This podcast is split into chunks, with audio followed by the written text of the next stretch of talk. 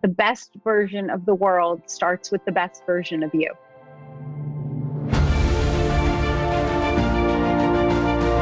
Hello, and welcome to the Daily Helping with Dr. Richard Schuster. Food for the brain, knowledge from the experts, tools to win at life. I'm your host, Dr. Richard. Whoever you are, wherever you're from, and whatever you do, this is the show that is going to help you become the best version of yourself. Each episode, you will hear from some of the most amazing, talented, and successful people on the planet who followed their passions and strive to help others. Join our movement to get a million people each day to commit acts of kindness for others. Together, we're going to make the world a better place. Are you ready? Because it's time for your daily helping.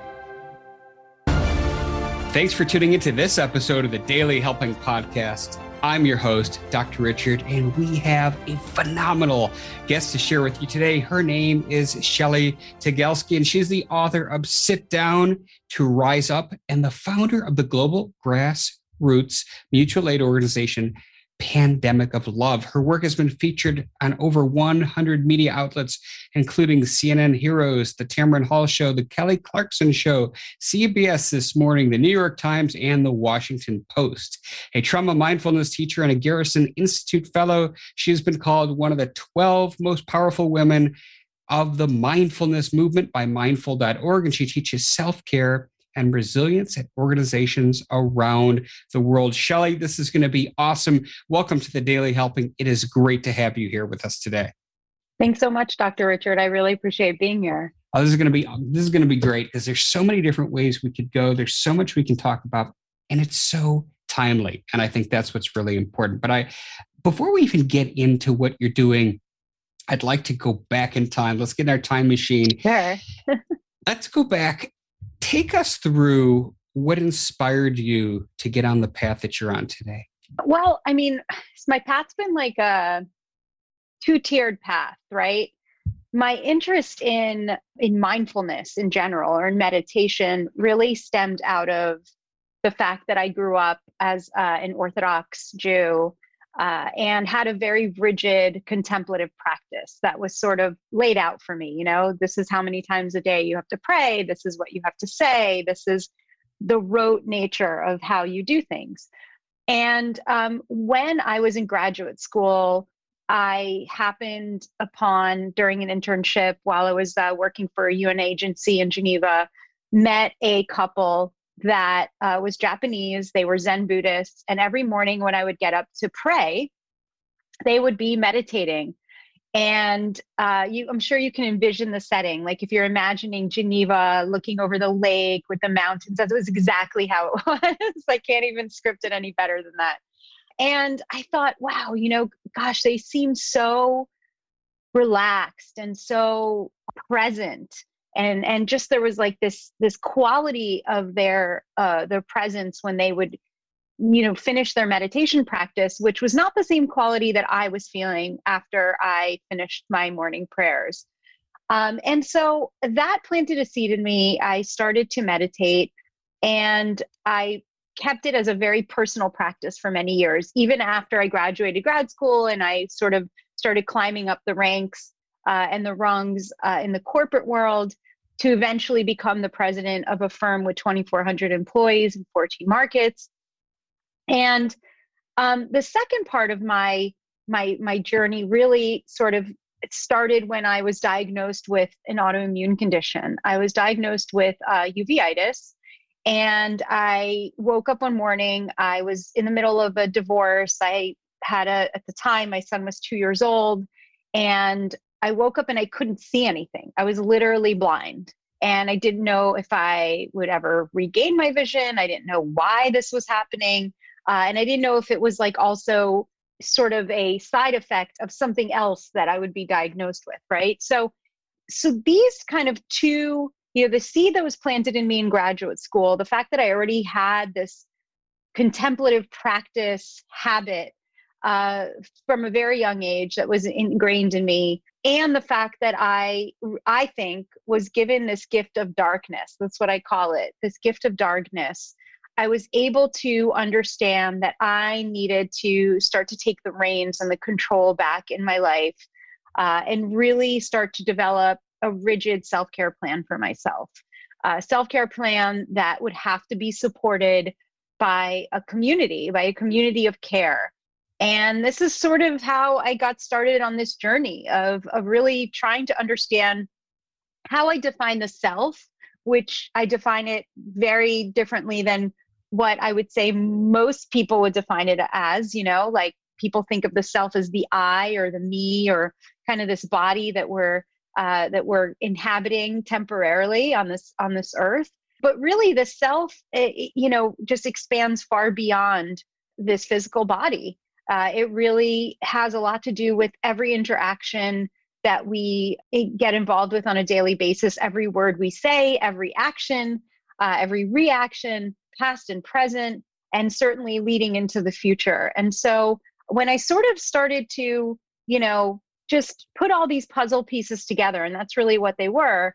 I recognize that the way that I am conducting and dedicated to the inner work has a lot to do with the way I show up in the outer world. There's just a little bit to unpack in all of that. One of the things you struck me that was very curious to me is that you know, you'd sit in in Geneva, you're doing your daily prayer, as part of the regimen of being an Orthodox Jew. And then, you know, these Japanese individuals were doing their Zen practice. And you said that it didn't feel the same, that there was a kind of a tangible difference between your prayer and how you felt and how it appeared they felt. And then you got into meditation yourself. So I'm curious.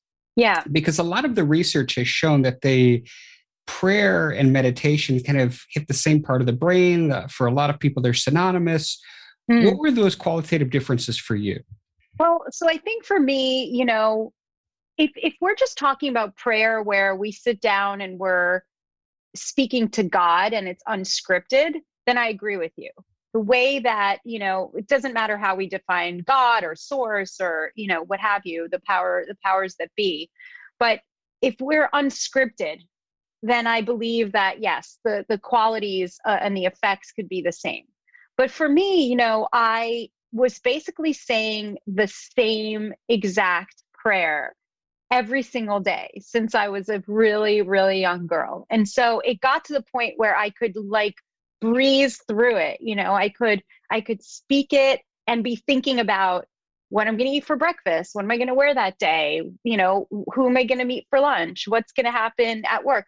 And and so my mind was not present. In Hebrew there's a word uh kavana or pronounced actually that's that's what the Hebrayish uh accent to it, but it's kavana. And kavana means like meaning, right? It means like the intent and the intention behind the prayer and the reality is is that for me for a very long time i was praying without kavanah without intention without like this fervent really you know i'm here i'm present and these words are so meaningful to me they they really just became these rote words and i noticed that. I noticed that the quality of of my intention and the way that it felt like it used to fill me up it wasn't doing it for me anymore you know? And so when i when i first found myself in a meditation class with sharon salzberg at the tibet at tibet house in uh, in new york city and the lower east side or in the chelsea area i um i practiced metta bhavana which is loving kindness meditation for the first time this was in the late 90s still in graduate school and something shifted. Something shifted in me where I felt like, wait a minute, I don't even have to say any words. I mean, like I don't have to say them out loud and they they could be any words that I choose and I can come from a completely different place that isn't necessarily centered in my brain but centered in my heart. And something just kind of shifted for me and i realized that i could with intention and uh, you know with just um, a lot of presence i could still speak to uh, how i define god to be uh, in a very different way So it really it was the dogmatic aspects of it that made it yes. different from you. When when you did that, was it was it different when you started making that transition and kind of redefining what God meant to you? Yeah. Was that conflictual? Did did your family sure. have issues with it? Like what kind of what was the fallout from that? I mean, yeah, obviously, you know, going from wearing skirts only to like eventually wearing pants. And, you know, I was, but I was always one of those kids who, or, you know, certainly women who wasn't really a rule follower. Um, I always like to kind of explore outside of the lines, and uh, it did get me in trouble quite often.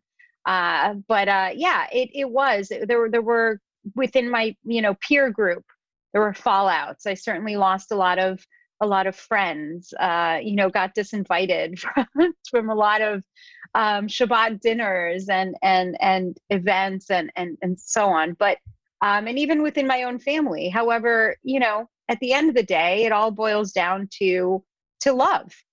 And i always tell people like as long as you leave the door open if you leave the door open even ajar just a little bit uh, then there's a, always a distinct possibility that um, you know whoever you're in conflict with or thinks of you as the other or that you've gone off the deep end or what have you um, can make their way back i love that i the I, I have a feeling we're going to have a lot of beautiful metaphors and analogies as we continue to roll through our time together. Uh, Shelly, I, am curious as well. Like I, I wrote down "gift of darkness," Mm. And I want to revisit that a little bit because, you know, as you're hearing this, you're thinking, okay, here's an ophthalmological neur- neuro condition that all of a sudden you're blind. And, and anybody who's sitting there listening to this can think about what their lives would be like during that time. How critical was this meditative practice during that time? Do you think it, it expedited your healing? And, and where are you? I mean, I, I it seems like you can see now. so that yeah. that that was uh, there's obviously been some some recovery there to some degree. You talk to us a little bit about that. Yeah. So the gift of darkness really comes from a Mary Oliver poem, right? She writes, and I'm kind of loosely quoting her at this point, but it's uh, someone once gave me a box of darkness, and it took me a while to realize that it too was a gift.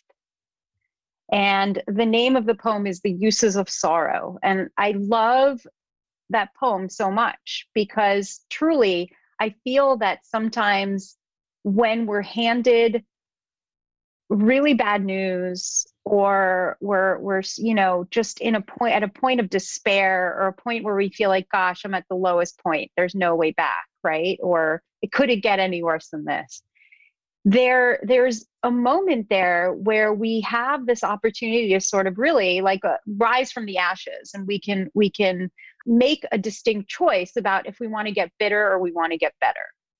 And so i made the choice because fortunately i had a two year old son and i tell him all the time you know now he's a 19 year old but i I always tell him like you saved me. And he's like what does that even mean? You know and I think that now that he's older uh, certainly as he reads the book, he'll uh, he'll understand a little bit more. But I I felt like wow, I have this little human that I have to kind of survive for. You have this survival instinct. And I don't want to be a bitter person because that is something that I don't want to pass on to him. So I'm going to get better. And the way I'm going to get better is I'm going to um, learn to tend to myself and understand that the that the condition that I have flares up uh, when I am under stress. And so if I can control all these different stressors in my life, right?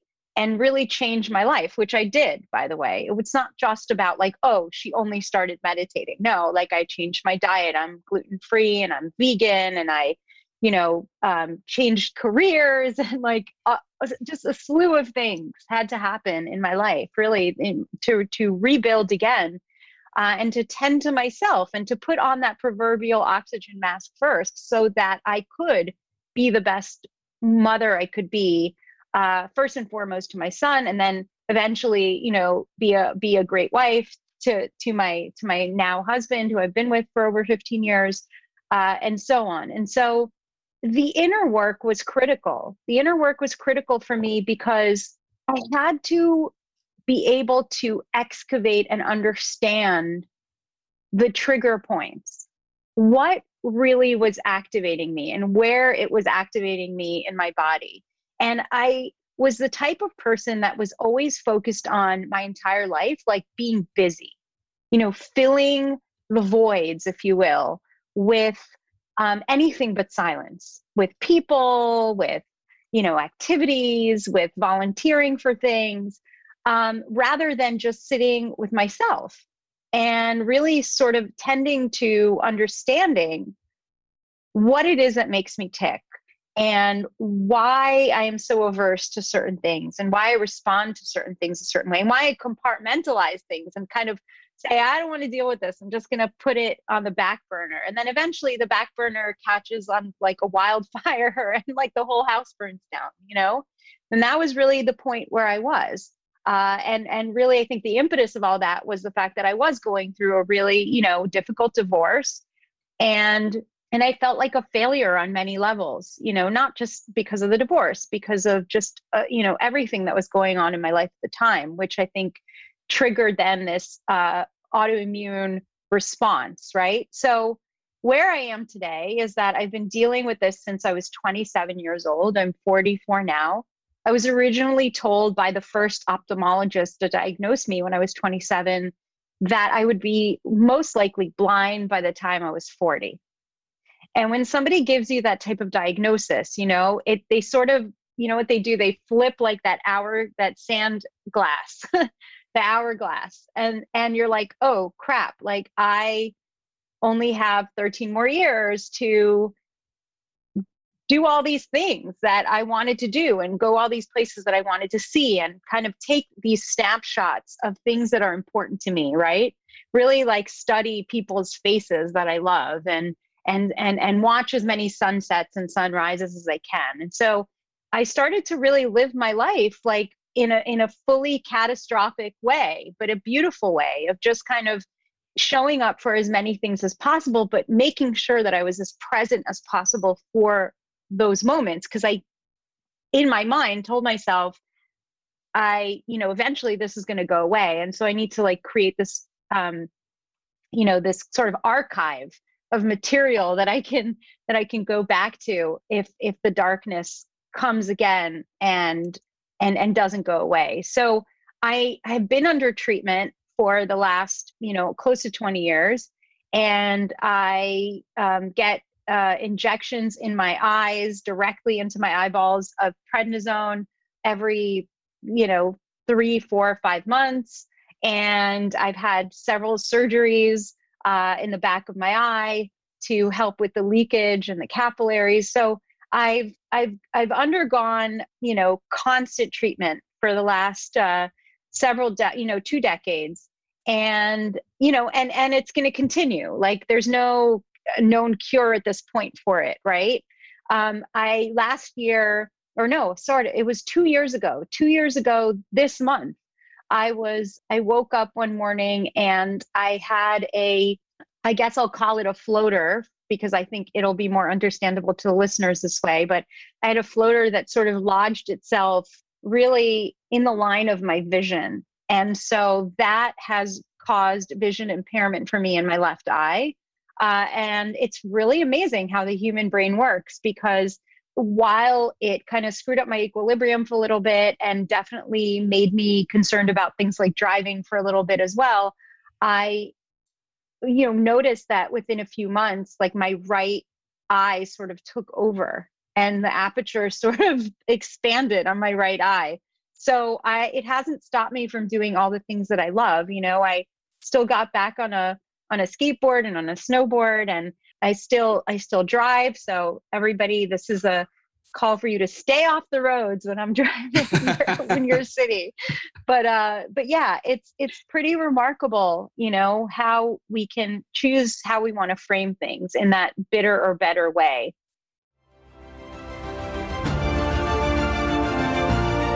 Hey guys, Dr. Richard here. For the past seven years, I've been privileged to bring you incredible guests who are changing the world and can help you become the best version of yourself. I'm really excited to share with you a new quiz that I created based on my clinical training that will curate for you a custom list of my top episodes and actionable strategies to help you wherever you are on your journey. All you need to do is go to drrichardschuster.com to take it, and it's 100% free. You'll be taking the next step on the journey to unlocking the power of you, and I can't wait to see where you'll go.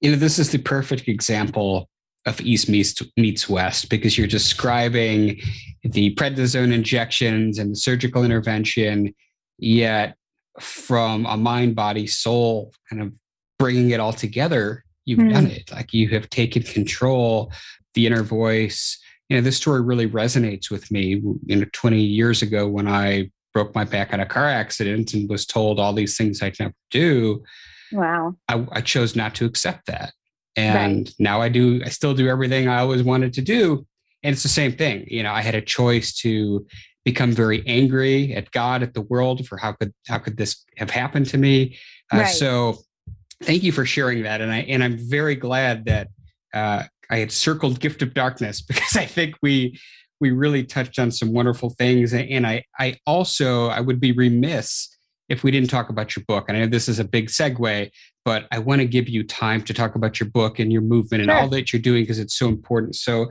let's talk a little bit about sit down to rise up and how radical self-care can change the world. So the first question I have was was it the pandemic that made you decide to write this? What what was the thing that made you decide to do this?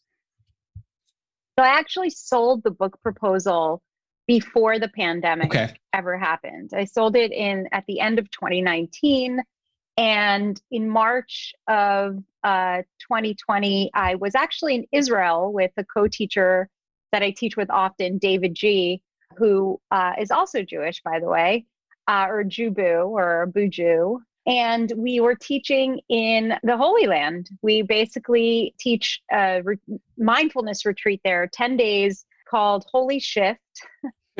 uh, and it's uh, mindfulness at the intersection of faith and it's it's this like contempt you know we study all the con- different contemplative practices in in islam in judaism in christianity and how you know just this through line of meditation intersects uh, between all of them as we sort of travel through uh, all of these ancient uh, historic parts of, of, of the country and so you know i i resolved that when i would was coming back I would sit down and write this book. And the book was originally just supposed to be about self care and really the connection between the me or the inner work and the we, which is the community, right? And what happened was is that once the pandemic hit and once I sort of accidentally started this movement, Pandemic of Love, which really was like an accident. It wasn't I never set out to create like this global movement. I realized that there's really a third part of this book, and that's the journey of us, which is movements, how to create movements.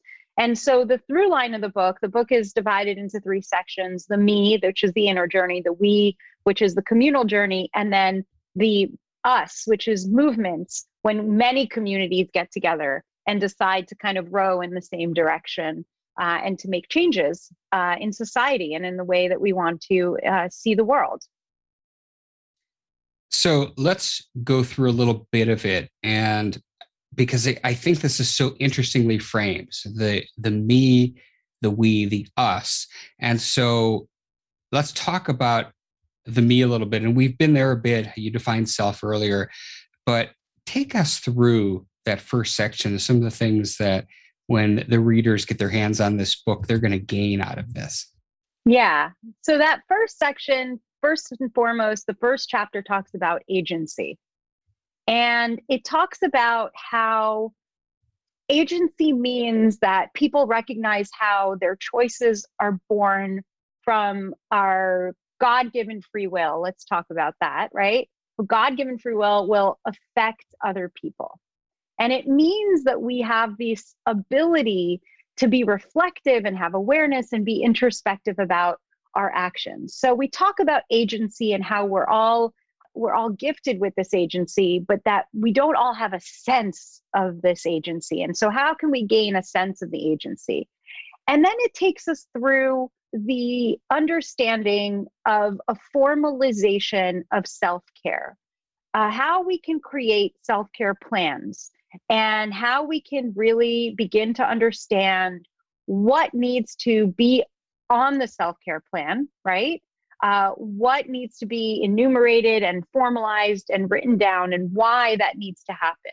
And I talk a lot about also, you know, journaling and prompting, and I provide prompts to the readers uh, that helped me uh, really start to, as I said, excavate and uncover a lot of these habits that I had formed and sometimes subconsciously formed over many years. I am somebody that suffers intensely from imposter syndrome.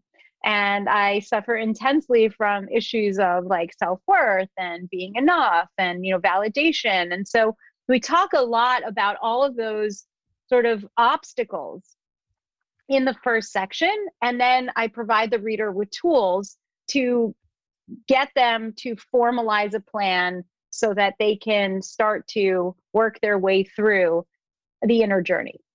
I, I'm writing things down. I'm smiling. I'm loving this. So I know you've got a lot of tools.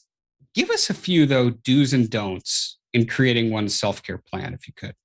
Sure. So, you know, the a self-care plan basically is again it's a piece of paper or you know it could be a to-do list it could be a spreadsheet. It really depends on the type of person you are and the way that your brain works. So i always tell people google self-care plan template and you'll be shocked to see how many different versions of templates you can actually download. And then sit down and define for yourself all in the segments, in the sections that the self care plan template, you know, prompts you to. And they usually have different sections like physical, spiritual, financial, you know, they very neatly box kind of categories and areas that sometimes intersect with each other. But the idea here is that the simple act of writing something down really makes it a lot more tangible. It causes you to sit down and like just put it in a container that is sort of like you know that that uh, fire extinguisher in in a glass box that says break in case of emergency.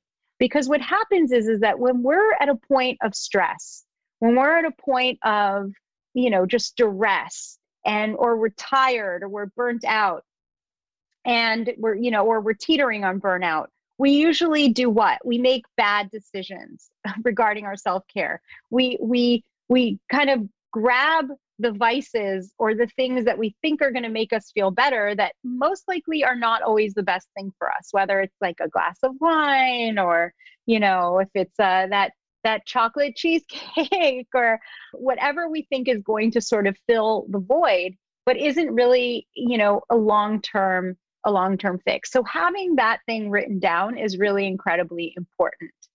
The other thing that I will say is that, you know, I talk a lot about, you know, just getting into a habit with meditation and really understanding that even those 10 to 15 minutes every morning and i am a very big i know you can meditate anytime and it really there's no right or wrong time or but i just i just based on informally you know, kind of surveying and seeing what works for most of my students and other people that I've, I've talked to is that when you can get into the habit of meditating first thing in the morning, that is your best bet before the day grabs a hold of you and, you know, has its own plans for you, right? You always have the best laid plans for the day, but at the end of the day, you're like, what just happened to my whole day? Right. And then again, it's easy to just sit down and watch another episode of that of that series on Netflix versus you know putting aside that time that you promised yourself you would put aside for yourself because you're just exhausted so you're like oh i'm too tired to meditate which is a paradox in itself but but anyway so the acronym that I borrow from my friend, actually, David G, uh, is RPM, which is funny. It stands for Rise, P, Meditate. that should be your morning routine. Rise, pee, meditate, and then coffee, of course. But um, but really, if you can kind of get into this habit of sort of just getting out of bed, and you know, even if you want to crawl back into bed, if you're like a snoozer type person, um, and you are, you know, I think on my on my phone, I have an iPhone. If you hit the snooze button, it gives you nine extra minutes. I know this because I like to snooze. And so it gives you nine extra minutes. So if you can just for one of those snooze sessions, prop yourself up against your headboard and you know use that time to meditate before you even get out of bed you know things like that just like really tangible specific ideas that could be immediately incorporated into your life versus you know these big lofty sort of changes that I feel are just not realistic for most of us that are living in the real world. You know, a lot of these self help books, if you will, and I know that my book is sort of in that genre, but I've been told by people who have read it that it doesn't hit like most self help books because and I think that's partly because I'm not saying that people, many people who write self help books don't live in the real world, but I think it's because I've like lived in the real world, was a single mom, worked full time, like, you know, juggled so many different things that when somebody kind of tells me the five ways to be happier or the five ways to be, you know, calmer or to to infuse something in my life and these those each of those five things are completely unrealistic in terms of like what I can actually fit into my life, then they've lost me. And so I, I made a very, you know, real concerted effort to make sure that whatever tips and tools and, and tangible things that I put in the book, that they're they're things that um, would have fit into my life even in at a time of my life that was you know just the craziest and and and you and had so much going on at the time this is awesome stuff i want to give time to talk about we and us a little bit. So uh, I, we could talk for hours, but schedules are going to permit that. So let's talk a little bit about we. So we we talked about me. Let's talk we. So once you have a self-care plan, what happens is is that um, as most of us tend to do, we kind of have it and we either stick it in the junk drawer or it winds up under a pile of papers uh, or or mail or what have you. And it's like you know it's not readily available for us when we need it right? Because what we forget to do is we forget to create the plan and then realistically look at it and say these are the obstacles that will prevent me from doing these things. Sometimes it's time. Sometimes it's money. Sometimes it's i don't have the skills to do this or the tools to do it etc but if we can sit down and identify the things that are keeping us from doing certain things, then that's kind of the next step to get into the we journey. And so I'll give you a tangible example. So when I was a single mom, and um, one of the things on my uh, list was that I wanted to be able to go to yoga, uh, a yoga class, uh, at least twice a week. And that was virtually, honestly, it was impossible for me to do. I was, like I said, I was working full time. I was a single mom. I was already waking up early to journal and to meditate in the morning before I would wake up my son and then have to drive into school and then have to commute and then have to commute back and make dinner. And by the time the end of the evening would come, and this was before Zoom, by the way, this was before, you know, Peloton and all of these other this like I had a Nokia phone. So it wasn't like I could just go on my iPhone and there was an app for that because there was no app at that point. And I realized, you know, like I was really suffering at that time from time poverty. And that was one of my biggest obstacles, time poverty. And so I recognized that I really needed to ask for help. I needed to lean on community, on other individuals, other moms in this case, this is how I created my community of care. So I wound up inviting a group of uh, friends, acquaintances, some people that I knew very well, some people that I like knew in passing in the hallway at my son's school. And something beautiful really happened. You know, I found myself in a space of vulnerability the evening that everybody gathered at my house and i i think everybody thought it was just sort of like a gathering to you know drink wine and and to you know just just relax etc kind of a mom's night out. And instead i sort of hushed everybody up and i said you know i need need your help. I brought everybody here because i am asking for help. I created a self care plan and I'm going through this really harrowing time. Uh, you know, I'm finalizing my divorce, I'm working full time, but I'm also going through a lot of medical issues right now. And I really need to be able to take care of myself so that I could get better. And I am suffering from from time poverty. I need help. I, I need the gift of time. And it was so interesting because there were people who like immediately moved into that space of vulnerability and were like, well, I need this, you know, and I need that, and I can give you this. And so, you know, immediately I shared my self plan with my self care plan with everybody. And we proceeded to then have the group because we met again multiple times. Each one of the women in the group created their own formalized self care plans. And we started to share in an Excel spreadsheet the things that we each needed, the obstacles that we needed removed in our lives. And it was so fascinating to see how this redistribution of wealth, and, I'll, and I'm defining wealth loosely, I'm not defining it as money or socioeconomic anything, right?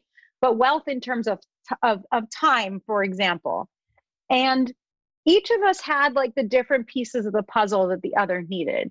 So within a few weeks, I had uh, two uh, different people picking up my son in the mornings and twice a week and taking him to school because it was on their way to wherever they were going.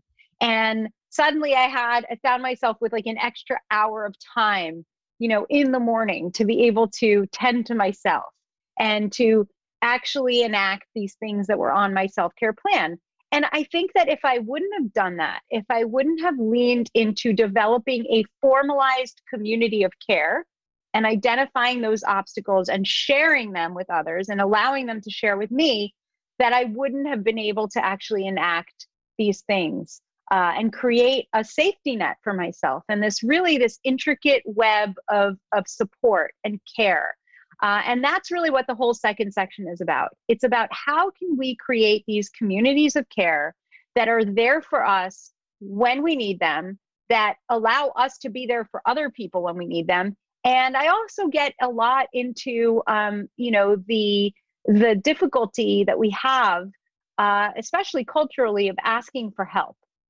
You know, which is just so hard to do for some reason. And these communities of care make it a lot easier to do that because it it it's it presupposes and creates this environment where every single person in that community has something they need and has something that they can offer. And so that's the premise from from the beginning. And when you already know that and you're like, "Oh, well, I'm going to need something, but I can also offer something." Suddenly you don't feel like you're just, you know, taking from the system if you will or asking for help and that you owe somebody something, but rather that this is just this beautiful symbiotic ecosystem uh, that exists in nature everywhere, right? When you look at real ecosystems, whether it's the rainforest or a coral reef system, et cetera, this is what species do all the time. But for some reason, human beings like don't do it really well at all. We're we're takers, you know.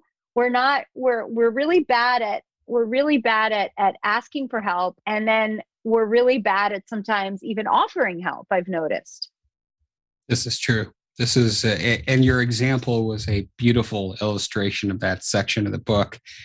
Lastly let's talk about us. Let's talk about us. Yeah. So the us section is when i started to realize that again going through the pandemic, realizing just how throwing that proverbial pebble into the pond uh, in my own community created these ripple effects and how they were far reaching. And these sort of ripples started to converge and intersect with each other in communities, uh, we communities all around the, the world, not just, you know, locally.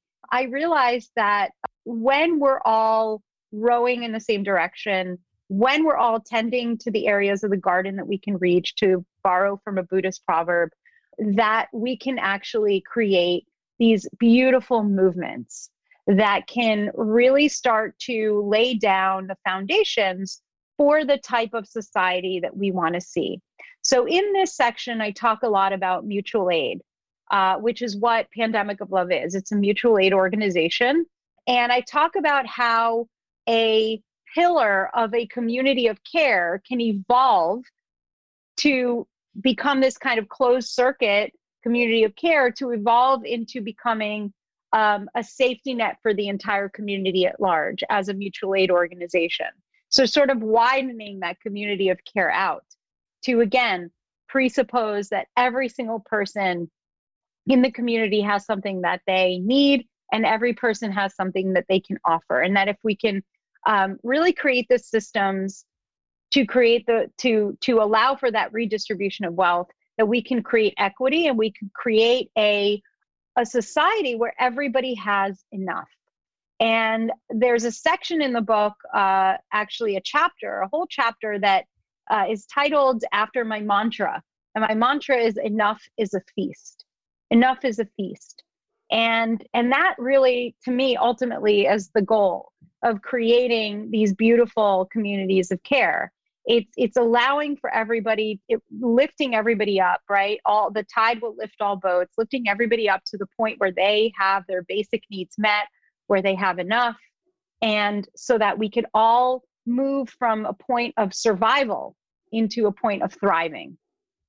So beautifully said. I, I wish we had more time to delve into that, but that was really nicely stated.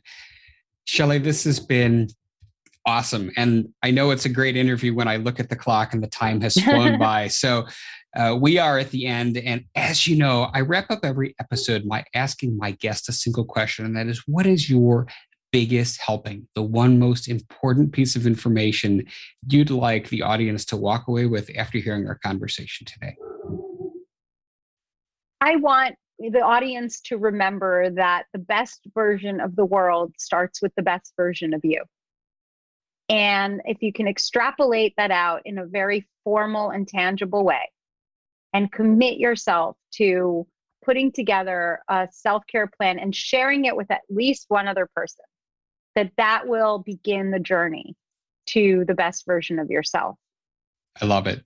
Tell us where people can learn more about you online get their hands on your newest book. Sure. So I am really active on Instagram, and my handle is Mindful Skater Girl uh, because Tygielski is impossible to spell and pronounce and because I like to skateboard. So it's Mindful Skater Girl. I'm very active. And I can also be found uh, at shellytygielski.com. I can be found at pandemicoflove.com if you're somebody that needs help right now uh, and there is a micro community in your area. We can connect you with somebody who can give you help. And if you're somebody that wants to give help, if you have enough or anything in excess of enough, and you would like to offer to pay somebody's like you know, electric bill or fill somebody's fridge with food, there's an opportunity to do that at pandemicoflove.com. My book is available right now on all online, um, at all online stores, you know, the big ones and the little ones, uh, local bookstores as well. And it's also on Audible and on Kindle. Perfect. And for those of you on the bike, we will have everything Shelly Tygielski at the show notes at thedailyhelping.com. Shelly, this was awesome. Thank you so much for spending time with us today. I loved our conversation. Thanks so much, Dr. Richard. I really appreciate you. I appreciate this platform and this community. Absolutely. And I appreciate each and every one of you as well who took time out of your busy day to listen to our chat. If you like what you heard, go give us a follow on Apple Podcasts, leave us a five star review because that is what helps other people find this show. But most importantly, go out there today and do something nice for somebody else, even if you don't know who they are, and post it in your social media feeds using the hashtag MyDailyHelping because the happiest people are those that help others.